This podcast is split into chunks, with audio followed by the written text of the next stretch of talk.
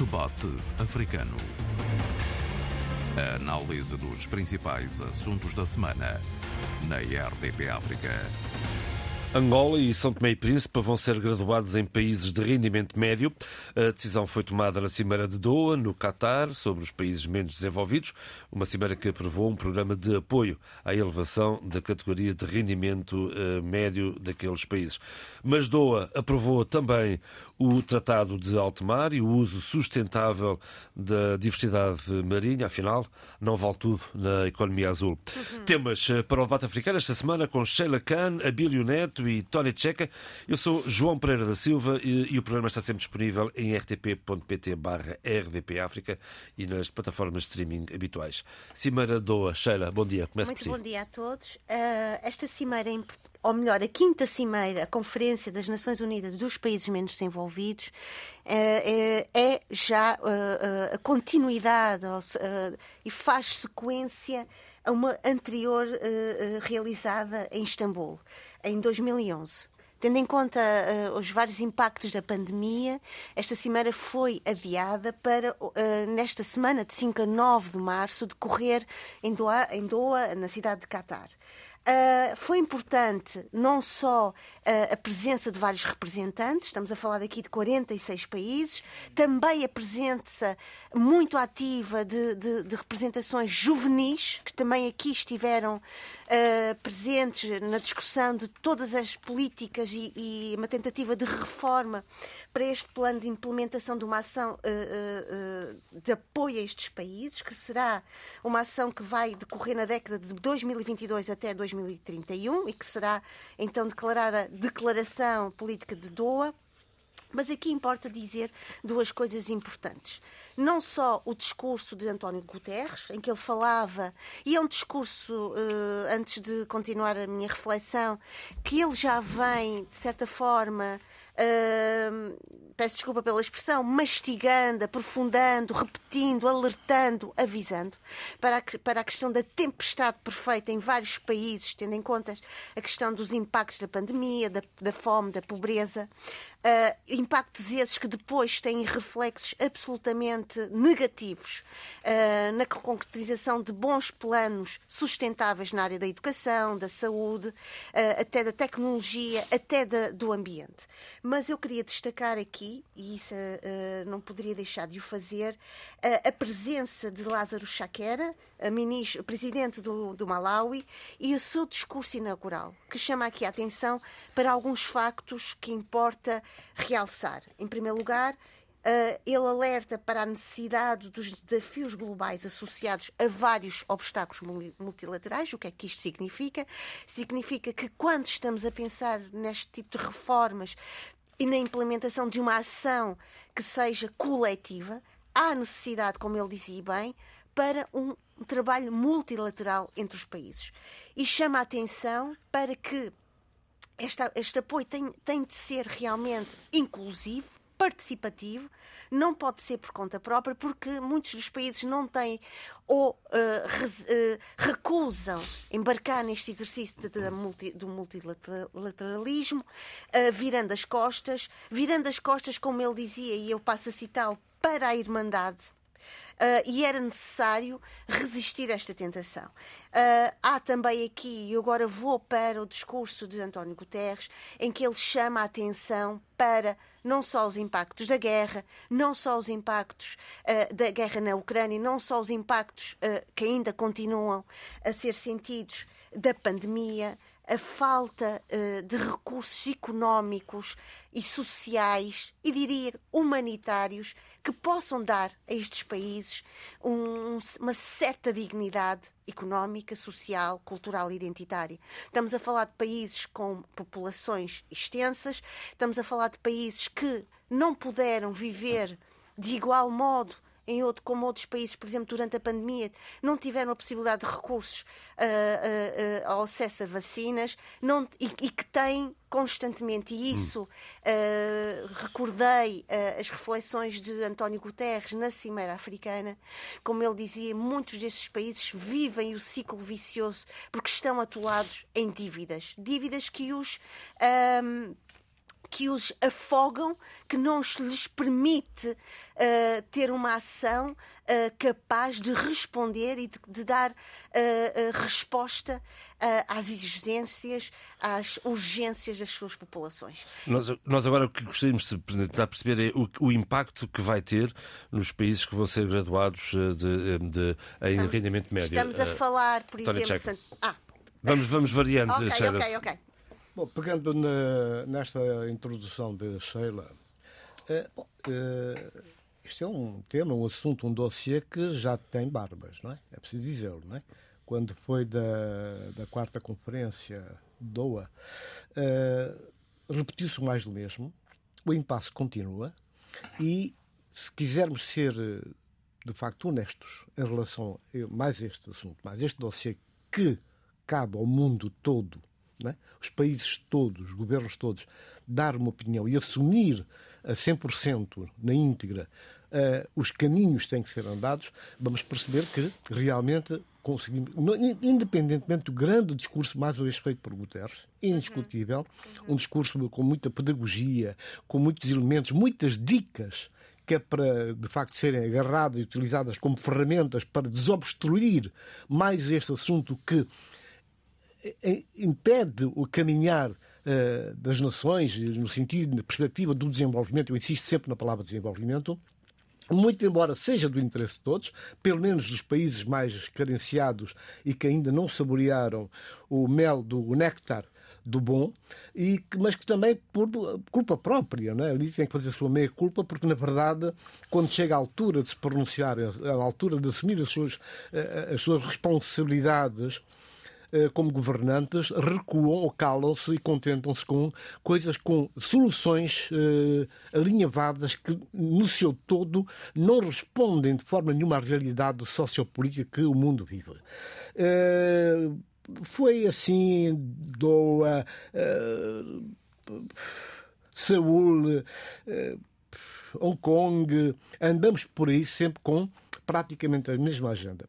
E é preciso dizer que se neste momento se deu algum passo, é graças a Guterres, um autêntico paladino da paz e das boas medidas que possam ser consentâneas com aquilo que as pessoas, o ser humano, almeja, e insiste, persiste e não descansa nas suas mensagens. Eu realmente devo dizer que eu acho que, da mesma forma que noutros assuntos que nós vamos abordar aqui sente-se a presença das Nações Unidas, nós muitas vezes criticamos a ausência das Nações Unidas, sobretudo em termos de medidas, em termos de programas, em termos de capacidade de implementação, vemos que realmente ele tem sido um elemento fundamental no contexto das nações para conferir um papel num tempo difícil às Nações Unidas. É evidente que isso não significa que as virtudes, as capacidades de um homem e da sua equipa chegam só para superar a forma um bocado deconé, um bocado ultrapassada, um bocado bolorenta como está as Nações Unidas nos tempos de hoje. Portanto, as Nações Unidas têm que também acompanhar o ritmo do desenvolvimento, o ritmo das nações e as necessidades que se colocam hoje perante tantos problemas que existem. Agora, eu acredito que por este andar, brevemente poderemos ter condições para realmente ter uma solução que beneficie os países menos desenvolvidos. Nós temos lá alguns países que fazem parte desse grupo. O único que estava fora, portanto, já um degrau acima, era Cabo Verde. E os outros demais, portanto, aguardando, inclusive a São Tomé e Príncipe. Uma boa deixa para perceber um bocadinho. Incluindo São Tomé e Príncipe do nosso companheiro Abilio, que está na lista de espera, e Angola, que surgiu ultimamente. Essa é a questão. Qual é a fatura a pagar destes países para serem graduados em rendimento médio? Antes de irmos à fatura, convém dizer que essa cimeira dos países menos avançados já vem, efetivamente, desde 81 em Paris.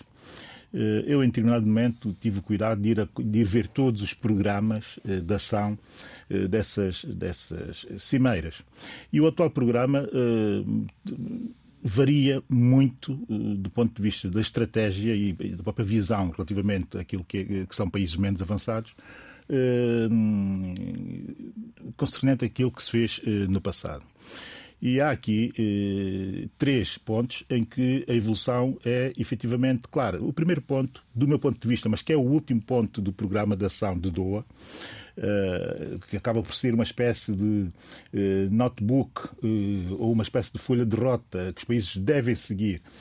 Devem seguir, não é? Têm que seguir, devem seguir, sim, para atingirem, para chegarem a essa graduação. E a verdade é que aqui eu destacaria primeiro, e pela primeira vez aparece num documento desse género, que é a questão da perspectiva endógena, mas também irresponsabilizante dos próprios países que almejam fazer esse salto gradativo.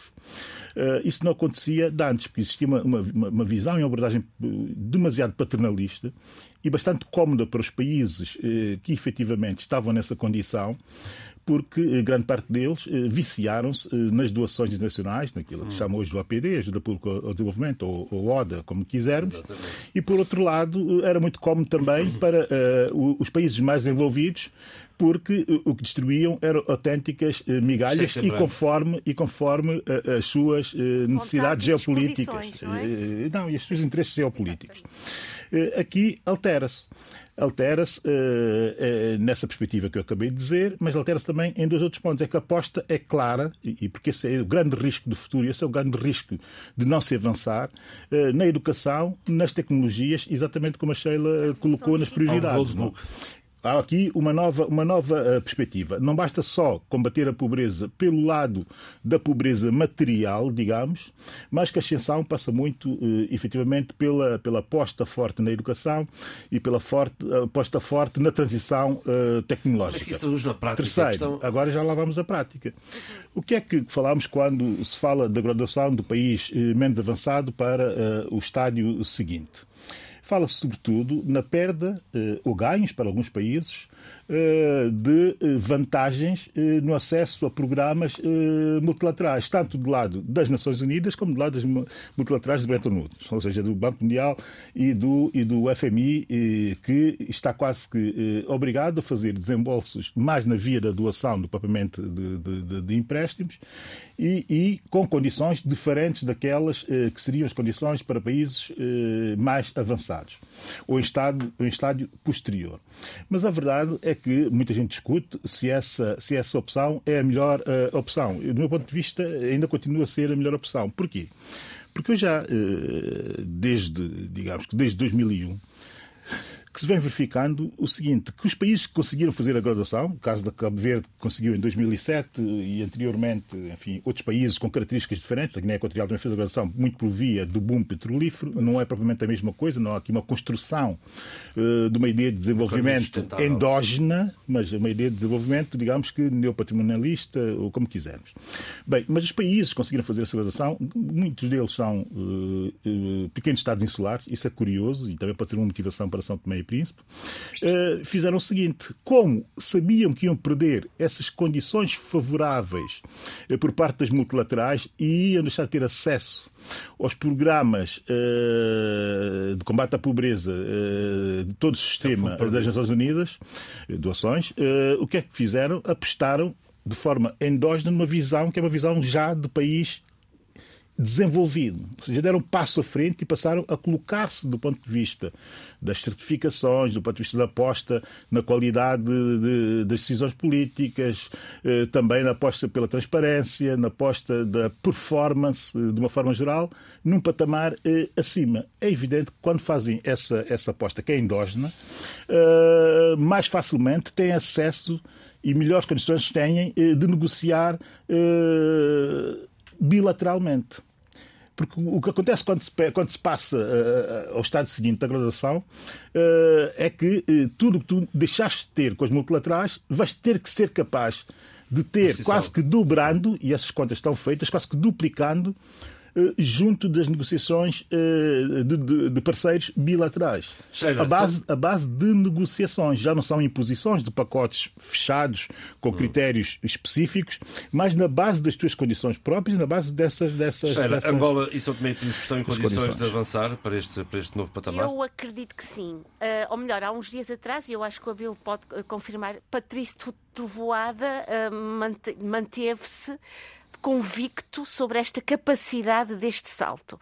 Angola, como nós temos visto nos últimos semanas e últimos meses, tem sido um dos países prediletos das visitas dos vários países, não só europeus, devemos também chamar aqui a nossa... Estados Unidos, a Rússia, a China, e portanto são aqui países, basta ver, analisar com muita atenção o périplo africano de 5 dias de Macron numa África mais a sul, e, portanto, perceber que há países, dos nossos países africanos, que têm aqui um potencial enormíssimo, não só para eles. E aqui eu gostava de retomar as palavras do Abilio, que eu acho que precisam de ser frisadas, e ainda bem que ele as trouxe, que é uma viragem de paradigma, que é sair e recusar esta postura de paternalista do mundo ocidental e não só, e também recusar esta postura de receber migalhas e de nos contentarmos com essas migalhas. Porque vários dos nossos líderes africanos têm chamado a atenção e recusam-se agora, e verbalmente e em público, em dizer que não querem mais este tipo de ação e de apoio que venha com toda esta predisposição e disposição paternalista. E, portanto, é muito importante esta graduação para este patamar. Logicamente que haverá desafios, e os desafios são enormíssimos, e o Abilio conseguiu focá-los e bem, mas acima de tudo acho que é importante dizer que este exercício de, por um lado, recusar esta visão paternalista que é secular, remota, antiga, e também recusar aquilo que João Lourenço dizia há uns meses atrás, de sermos países com mão estendida. Nós não queremos mais ser países de mão estendida. Agora, um grande desafio que me parece que Lazarus Chakwera dizia bem, é preciso trabalhar neste multilateralismo, é preciso estarmos preparados e é preciso termos a coragem de não resistir à tentação de virarmos costas a esta ideia de não conseguimos e, portanto, vamos ficar para trás. Ao ficar para trás, vamos entrar outra vez naquilo que António Guterres diz, os ciclos viciosos das armadilhas. Eu aqui recorro a Félix Tshisekedi, presidente da obrigada, Tony Tcheca, que adorei. Foi muito concreto no que disse. É uma máxima, mas que realmente reflete a nossa realidade, que é, para não nos olharem mais com esse olhar de paternalismo, mas como parceiros. Mas como parceiros, partners, exatamente, companheiros de uma jornada que é imensa e grande, com grandes complexidades. E se olharmos bem em relação, portanto, aquilo que a Bíblia chama, portanto, uma nova abordagem em termos daquilo que se pretende para os países menos desenvolvidos, temos que perceber que já na anterior cimeira e na preparação de Doha, houve momentos em que realmente se falou na necessidade de escalonamento em função das necessidades próprias, não aquelas que vêm de outras cartilhas, de outros enunciados, seja de onde for, africanas ou europeias ou americanas. O que importa aqui é que cada país consiga equacionar e dimensionar os seus problemas, os seus entraves ao desenvolvimento e possa colocar-se em pé de igualdade. Porque não é só dizer, olhem-nos como parceiros. Nós temos que ter o comportamento de parceria. Nós temos que ser capazes de falar quando é preciso falar, negar quando é preciso negar e não aceitar migalhas quando nós precisamos de muito mais para resolver os problemas que são nossos, mas não só. Alguns foram-nos impostos, alguns foram exportados e nós assumimos. O que fazemos neste momento é exatamente isso, porque há inclusive estadistas e governantes que nestes momentos cruciais que é preciso dar a cara e dizer não, optam por não estar presente. Optam pela ausência. E pronto. E depois era exatamente isso que eu pensava. Pronto. E apaziguam aquilo que pensam ser a sua melhor imagem para ser melhor aceito, sobretudo no Ocidente. É trágico e vergonhoso. Há pessoas, e agora já há muitos africanos que efetivamente dedicam muito o seu tempo, alguns por necessidades profissionais, outros por necessidades, enfim, digamos que de investigação, a esses assuntos e acompanham muito de perto essas cimeiras e já fazem reflexões, digamos que comparativas e até, de certa forma, fazendo leituras daquilo que é lateral à cimeira, mas que está dentro da discussão central nas cimeiras, quando aquilo não é falado. Eu posso estar a parecer um pouco hermético, mas já lá irei. A primeira coisa que eu tenho que dizer, que sobre essa cimeira especificamente, e a Sheila quase que ia lá tocando no ponto, quase mas não tocou totalmente, que foi o próprio modelo da cimeira. O próprio modelo da cimeira, que já não é só uma cimeira de chefe de Estado ou uma cimeira diplomática, mas tem toda a sociedade civil lá. Toda a sociedade civil. As organizações juvenis. Falaste sim das organizações jovens, mas eu estou a dizer toda a sociedade civil que importa, o que são mesmo stakeholders, para tratar assuntos que concernem estes países. Tiveram inputs, é preciso dizer. E tiveram voz. Sim, tiveram financeiros, os fundos de investimento, os fundos de capitais de risco. Ou seja, teve desde isto até os jovens, como disse a Sheila, para além de organizações de reflexão da sociedade civil e de ativismo social e ativismo ambiental e político. Ou seja, aquilo que eu defendia para as cimeiras da União Africana foi feito em Doha. É preciso que se diga, isso. Em termos qualitativos, houve esse salto. Agora, de resto, eu quero dizer muito especificamente o seguinte, que é para não parecer que estamos aqui a falar de LDCs, ou seja, países menos avançados, sem que os nossos ouvintes tenham a noção total do que é que nós estamos aqui a falar. São, efetivamente, 46 países, 33 deles são africanos. 33 deles são africanos. É quase 1 bilhão e 200 mil pessoas que abarca. E dessas pessoas, quase 60% estão abaixo do limiar da pobreza. É preciso ter a noção do impacto que isto é na vida das pessoas e dizer que há esperança, porque nos últimos 20 anos, 6 países conseguiram fazer essa transição gradativa. Botsuana, Cabo Verde, Maldivas, Samoa, Guiné Equatorial e Vanuatu. E dos 46 países, e essa, eu aqui já dou uma nota de reflexão sobre as palavras do primeiro-ministro de São Tomé e Príncipe, do Patrícia Trovoada, que vi muito esperançoso e muito confiante, mas a verdade é que há motivos para estar confiantes. Porquê? Porque quando olhamos para essa lista de 46 países e olhamos para países com as nossas características, por exemplo, no Caribe, em que eles são quase 18 nações e 6 territórios, só o Haiti ainda está nessa condição. Exatamente. Todas as outras ilhas, todos os outros pequenos estados insulares ou pequenos territórios insulares já estão graduados muito acima, mas mesmo muito acima da graduação dos países menos avançados. Portanto, aqui a questão fundamental de se ter uma visão para o país, uma visão que seja articulada com as necessidades contemporâneas, como é evidente, mas também com os SDGs ou aqueles objetivos marcados pelas Nações Unidas para se evoluir e fazer deles referências. Termino dizendo só o seguinte, que eu acho que pode ser interessante para refletirmos. Desses 46 países, e aqui entra o olhar, que não era o olhar habitual dessas cimeiras, e pessoas que estudam essas cimeiras, num grupo de analistas de risco surgiu lá, efetivamente, um analista que colocou que fez um apanhado muito interessante no grupo e que nos expôs esse dado. Dos 46 países, só 7 têm programas de visão para o desenvolvimento, articulados já com os SDGs e pensando já no pós-Covid e no pós-guerra da Ucrânia, só 7 têm visões já detalhadas para esse intervalo de graduação de 10 anos, 2022 e 2032.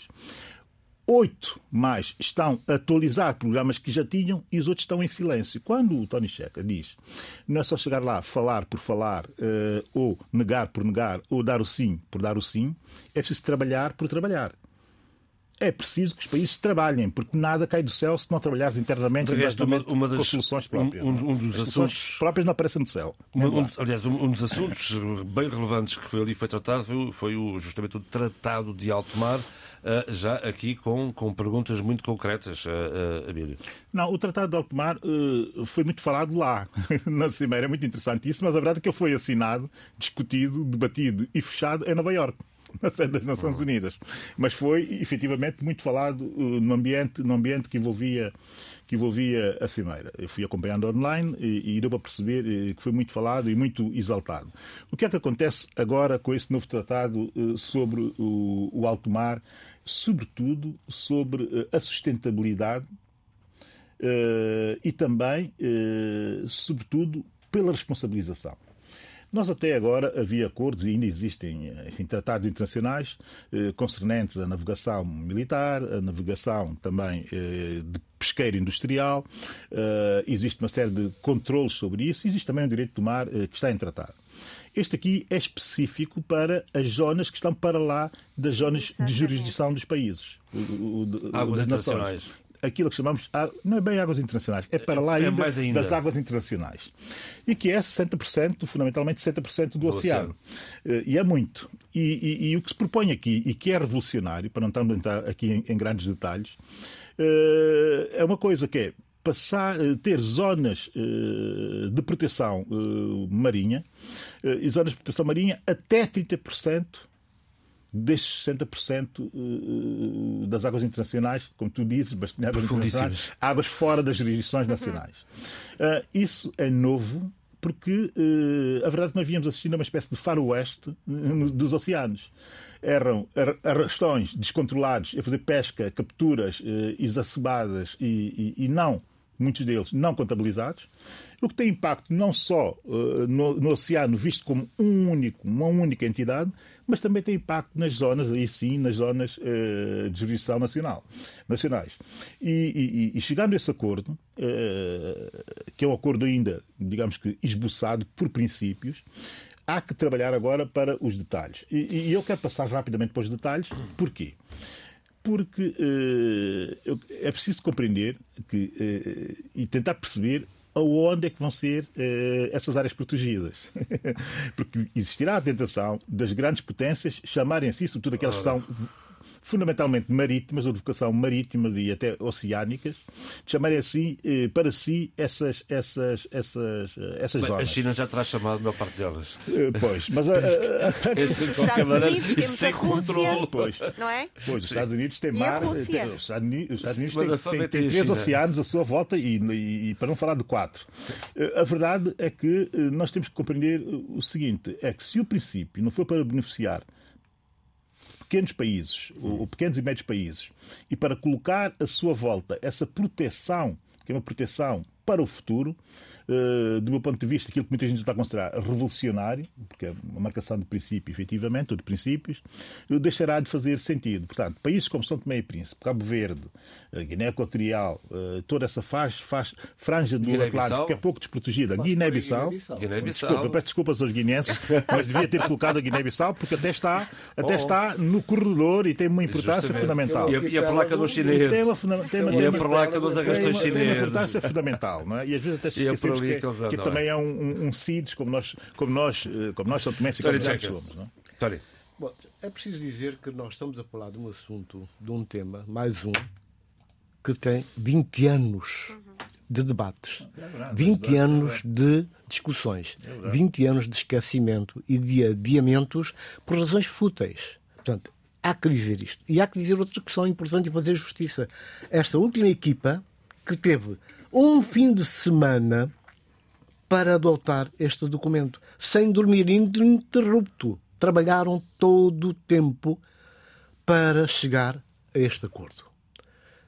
Agora vai-se colocar um outro problema, que é a sua ratificação. É aplicá-lo, claro. E a ratificação não significa, como muitos países fazem, ok, está bom, está assinado e esquece, vai para o esquecimento. Nem sequer vai ser possível. Assim, porque há que haver todo um seguimento externo e interno e há que criar infraestruturas próprias para que isso aconteça.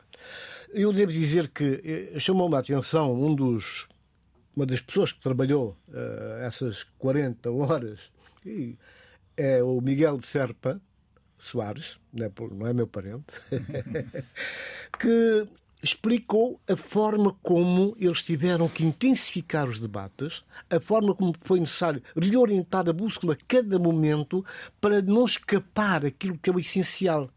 Porque isto não é um problema, o chamado mar alto, aquele mar que é de todos, é de ninguém, é de ninguém, é de todos, realmente está ameaçado. Os exemplos que foram levados aos debates, as imagens que ali passaram, tocaram exatamente os participantes, porque é de uma dor enorme que mostra o perigo que nós estamos a enfrentar hoje, não é amanhã. Portanto, as medidas têm que ser implementadas, que já deviam ter sido implementadas, e para fazer curativos agora e poder fazer sanear a situação, é preciso que se tomem medidas. E essas medidas têm que ser tomadas na perspectiva da questão da biodiversidade. Não pode acontecer mais aqueles acordos bilaterais, alguns até multilaterais, que permitem a exploração, até a mineralização dos oceanos, que é uma tragédia para a humanidade.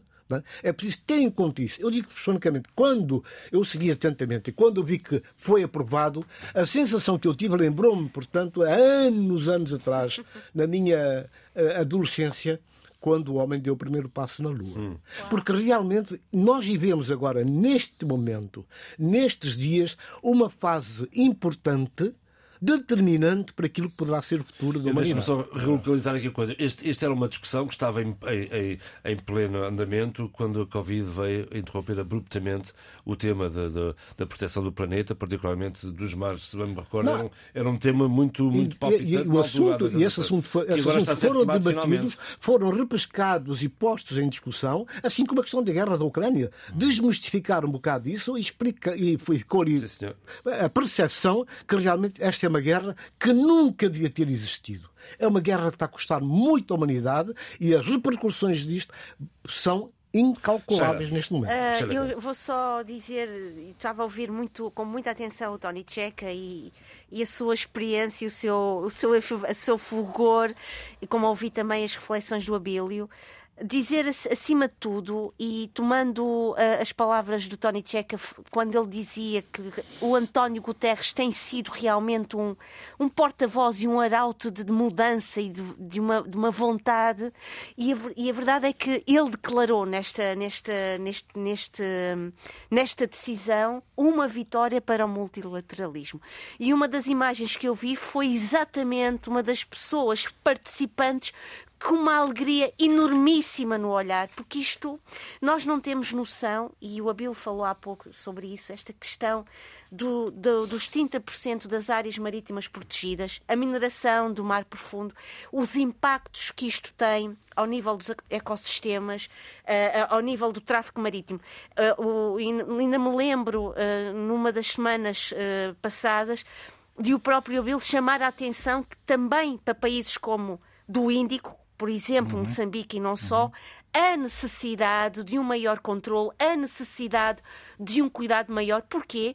Porque a forma como exploramos o mar, a forma como o mar é estragado pela mão humana, pela ganância humana, vai inevitavelmente ter impactos nas comunidades que vivem do mar, na sua forma de vida, do seu custo de vida, na sua sustentabilidade. Também é verdade que todos estes grupos estão a criar a esperança, porque, como disse bem o Tony Tcheca, nem todos os países ainda ratificaram este tratado e, portanto, há aqui um trabalho em conjunto no futuro. Agora, o mundo que está em convulsão e esta guerra da Ucrânia, que nunca deve existir, nenhuma guerra deve existir, tem-nos obrigado, de uma forma muito irónica, a repensar muitos dos nossos paradigmas, muitas das nossas convicções e, acima de tudo, a reposicionarmos e a reestruturar a nossa visão do mundo. Não só a visão do mundo daqueles poderes ocidentais que achavam que desde sempre, ou que teriam sempre um poder eterno e sólido, mas pelo contrário, estamos a ter aqui uma emergência de novas vozes, uma emergência de novos futuros e alternativas, e eu acho que é importante dizê-lo sem qualquer tipo de um tom laudatório. Sem timidez. António Guterres tem sido, com todas as tensões que há no mundo, um arauto de fé, de força e de uma vontade incrível de deixar um legado às próximas gerações de força, de luta e de coragem. E eu acho que é importante dizê-lo. Bem, a verdade é que essa semana, com tudo isto, que foram vitórias atrás de vitórias, na minha perspectiva, e sobretudo, algumas vitórias podem ser consideradas vitórias de narrativa ou vitórias discursivas, e eu as colocaria assim, mas também vitórias efetivas e reais do secretário-geral António Guterres. Na mesma semana, enfim, alguém resolveu dizer que ele não valia nada. Essas foram as palavras. E não era propriamente o momento de fazer uma declaração deste género, porque essa declaração liga-se ou desliga-se, porque isto é uma espécie de interruptor, da abordagem que se faz ao multilateralismo, abordagem real e efetiva, se pretende ou não. Não seria o momento, digamos, diria eu, adequado para fazer uma declaração deste género. Mas, a propósito do tratado sobre o alto mar, dizer mais ou menos isso, que é para termos a noção. É que se esse tratado, para termos a noção do dramatismo, para além de todas as condições que os meus colegas já explicaram, explanaram de forma sumária e muito bem explicadas, nós temos que entender o seguinte, a propósito do multilateralismo, temos que olhar para ele dessa forma. É que se continuássemos a deixar que a realidade fosse aquela que vinha sendo, e que já vinha sendo demasiado intensificada, o que acontece é que só os países com recursos humanos, financeiros e com meios tecnológicos beneficiariam exclusivamente de todos os recursos numa zona que é uma zona da humanidade. E países que não tinham, que não conseguem ter esse acesso por uma série de razões, e nunca um país como São Tomé e Príncipe terá essa possibilidade, ficariam constantemente para trás. A desigualdade mundial, ou global, se nós quisermos, está nesses pequenos detalhes. Claro. Está nesses pequenos detalhes. Ter uma frota pesqueira, por exemplo. Não é só frota pesqueira, é o acesso e a possibilidade de beneficiar-se de bens que são bens comuns à humanidade. Aqueles 60% do oceano são comuns a toda a humanidade. E todos devíamos poder beneficiar dos recursos que lá estão. Se não se definir os critérios de benefício daqueles recursos, serão sempre os mais poderosos, os que são capazes de impor zonas de influência e capazes, por via da força, de aproveitar-se dos recursos, que são comuns, mas outros que são, enfim, nacionais, de outros. O mundo não pode evoluir nesse sentido, na minha perspectiva. Exatamente. Quando o Estado fala muito do alto mar, é bom especificarmos um bocadinho mais para os ouvintes também lá em casa poderem acompanhar bem. Atualmente os países têm uma jurisdição sobre as águas próprias que se estendem por 200 milhas náuticas. Sim. Ou seja, 370 km da costa. A partir dali, segue o chamado alto mar, com cerca de 2/3 do oceano global. Que significa, traduzido, dá 70% da superfície da Terra. Portanto, isto é de uma enorme responsabilidade que tem que ser partilhada e assumida por todos. De contrário, não há tratado que consiga vencer, seja o que for. Toda esta urgência do multilateralismo. E é bom que isto coincida com outros temas que já vinham estando em cima da mesa e que têm que ser resolvidos, inclusive a situação dos países menos desenvolvidos. Durante este período todo, houve pessoas que deram contribuições enormes, mas enormíssimos mesmo.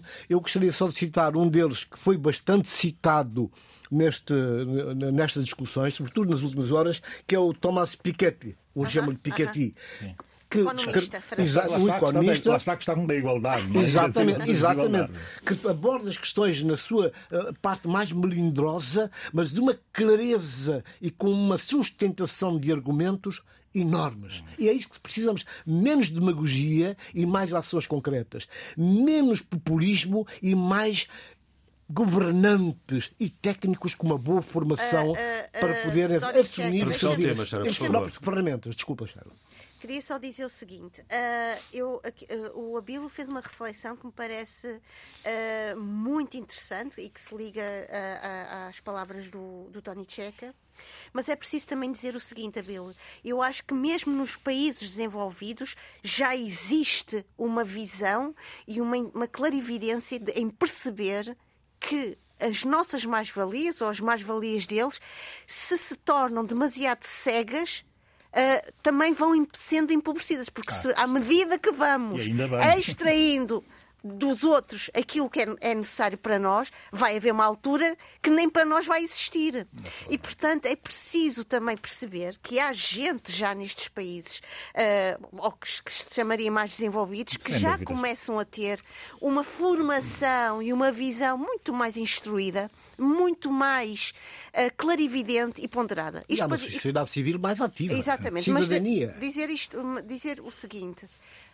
que há pouco eu queria dizer e depois não vos queria interromper para não ser deselegante, é que mesmo esta ideia de desenvolvimento e de modernidade que estava tão contaminada por esta modernidade ocidental e por esta ideia de desenvolvimento que era muito do lado ocidental e que eu acho que aquilo que Macron viu em Kinshasa foi muito bem ouvido e aplaudo. Dizer o seguinte, mesmo as experiências atuais do mundo global e das circunstâncias que nós estamos todos a viver, vai nos obrigar a redefinir o que é desenvolvimento e os novos parceiros que agora estão a ter uma voz e querem ter uma voz, vão dizer que desenvolvimento não é definido da maneira que tinha sido até agora, a partir de um olhar ocidental ou dos países mais desenvolvidos, assim como haverá um sentimento de modernidade que não será mais aquele a qual estamos habituados. Haverá mais vozes na definição desta modernidade e haverá um maior equilíbrio, parece-me a mim, de vozes capazes de redefinir este conceito de modernidade e que será essencial para as nossas ações e para as nossas políticas e para o nosso olhar. E há pouco o Tony Tcheca dizia deixemos-nos de retórica, deixemos-nos de demagogia, vamos para governantes. Mas os governantes precisam, Tony Tcheca, de uma boa instrução, de uma boa equipa à volta, porque não há governantes bons sem uma boa equipa à volta. Claro, o nosso debate anterior.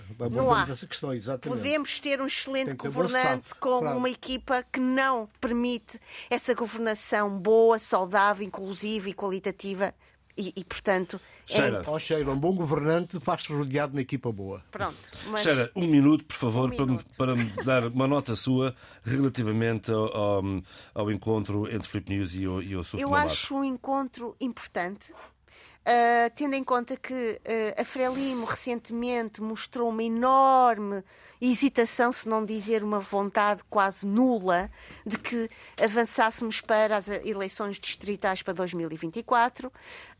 Não nos podemos esquecer que Filipe Nyusi, ainda há uns meses atrás, defendia ou escusava-se atrás de um argumento de que, por questões financeiras, não saberia se havia realmente condições possíveis para estas eleições distritais. Ora bem, não podemos esquecer que há uma história por detrás, antes de Filipe Nyusi e antes de Ossufo Momade. Antes disso havia Afonso de Lhacama. E que, portanto, é preciso respeitar a história, é preciso respeitar, como dizia há pouco, a evolução, dizia o Abilio e bem, a evolução dos nossos países, a evolução das nossas instituições e a evolução do nosso olhar. Mas para terminar, deixe-me só dizer uma coisa. Importante este encontro, no sentido de também apaziguar também alguma e criar alguma coesão também para o Ossufo Momade, para o seu carisma como líder. Também estamos a falar do DDR, que também finalmente vai ter um maior apoio da parte de Filipe Nyusi. É preciso compensar os ex-combatentes, porque é preciso reintegrá-los na sociedade civil moçambicana. Tony Tcheca, num minuto, esta semana, Guiné-Bissau, mais uma vez, greve na saúde e educação. Um minuto. É trágico, mas é verdade. A Guiné-Bissau enfrenta mais uma greve daquelas greves duras, mas perfeitamente justificadas na área da saúde e educação, que teve início no dia 6 para durar uma semana. Citando João Correia, o Ioiô, que é uma voz da Frente Social, que congrega todo o pessoal da saúde no seu conjunto, lamenta que os acordos assinados com o governo que não sejam cumpridos, não sejam implementados, que não haja respeito para aquilo que é discutido e acordado. Isso significa, portanto, que estas greves estão a ter lugar agora e que vão continuar, tanto na área da educação como na área da saúde. A educação é uma tragédia, as crianças nada não têm aulas, portanto, não há nada de novo. De novo há, portanto, o impasse de um país que realmente está a marcar passo. Abilio, um minuto para uma nota e passamos aos livros. Eu quero deixar aqui três notas muito rápidas, que é saudar o aparecimento da TPA Notícias. A Televisão Popular de Angola lançou muito recentemente, há algum tempo, e eu tentado acompanhar, o novo canal de notícias 24 horas. Sim. Muito interessante. Também tenho acompanhado. E só peço o seguinte, eu peço é que discriminem melhor os programas para sabermos o que é que vem antecipadamente, que haja mais informação sobre os programas para termos melhor acesso. Depois também dar nota de facto de Cabo Verde, um pequeno estado insular, ter conseguido classificar-se para o Mundial de Basquetebol, o que é incrível. Notável. E eu tenho que dar aqui duas notas. Uma para o Walter Tavares, jogador do Real Madrid, que é o meu clube em Espanha, e outra ainda, e mais especial, para o Mané, para o Manuel Trovana, que foi o treinador angolano, mas também são tomense, meu amigo de infância, que conseguiu essa extraordinária proeza. O Edi Tavares pagou do bolso dele a viagem de Madrid para a final do campo. E a força que ele fez junto do clube para estar presente e para conseguir, num momento também complicado para o Real Madrid. Bem, e uma nota final, por uma personalidade que nos deixa muito cedo, com 31 anos, Edson da Luz, Azagaia, é um portento, e eu quero deixar aqui uma nota conceptual relativamente à Azagaia. Eu não sou propriamente um tipo muito virado para o rap intervencionista, desde os Public Enemy, que eu não sou. Não fica bem um liberal, se calhar. Mas, não, fica.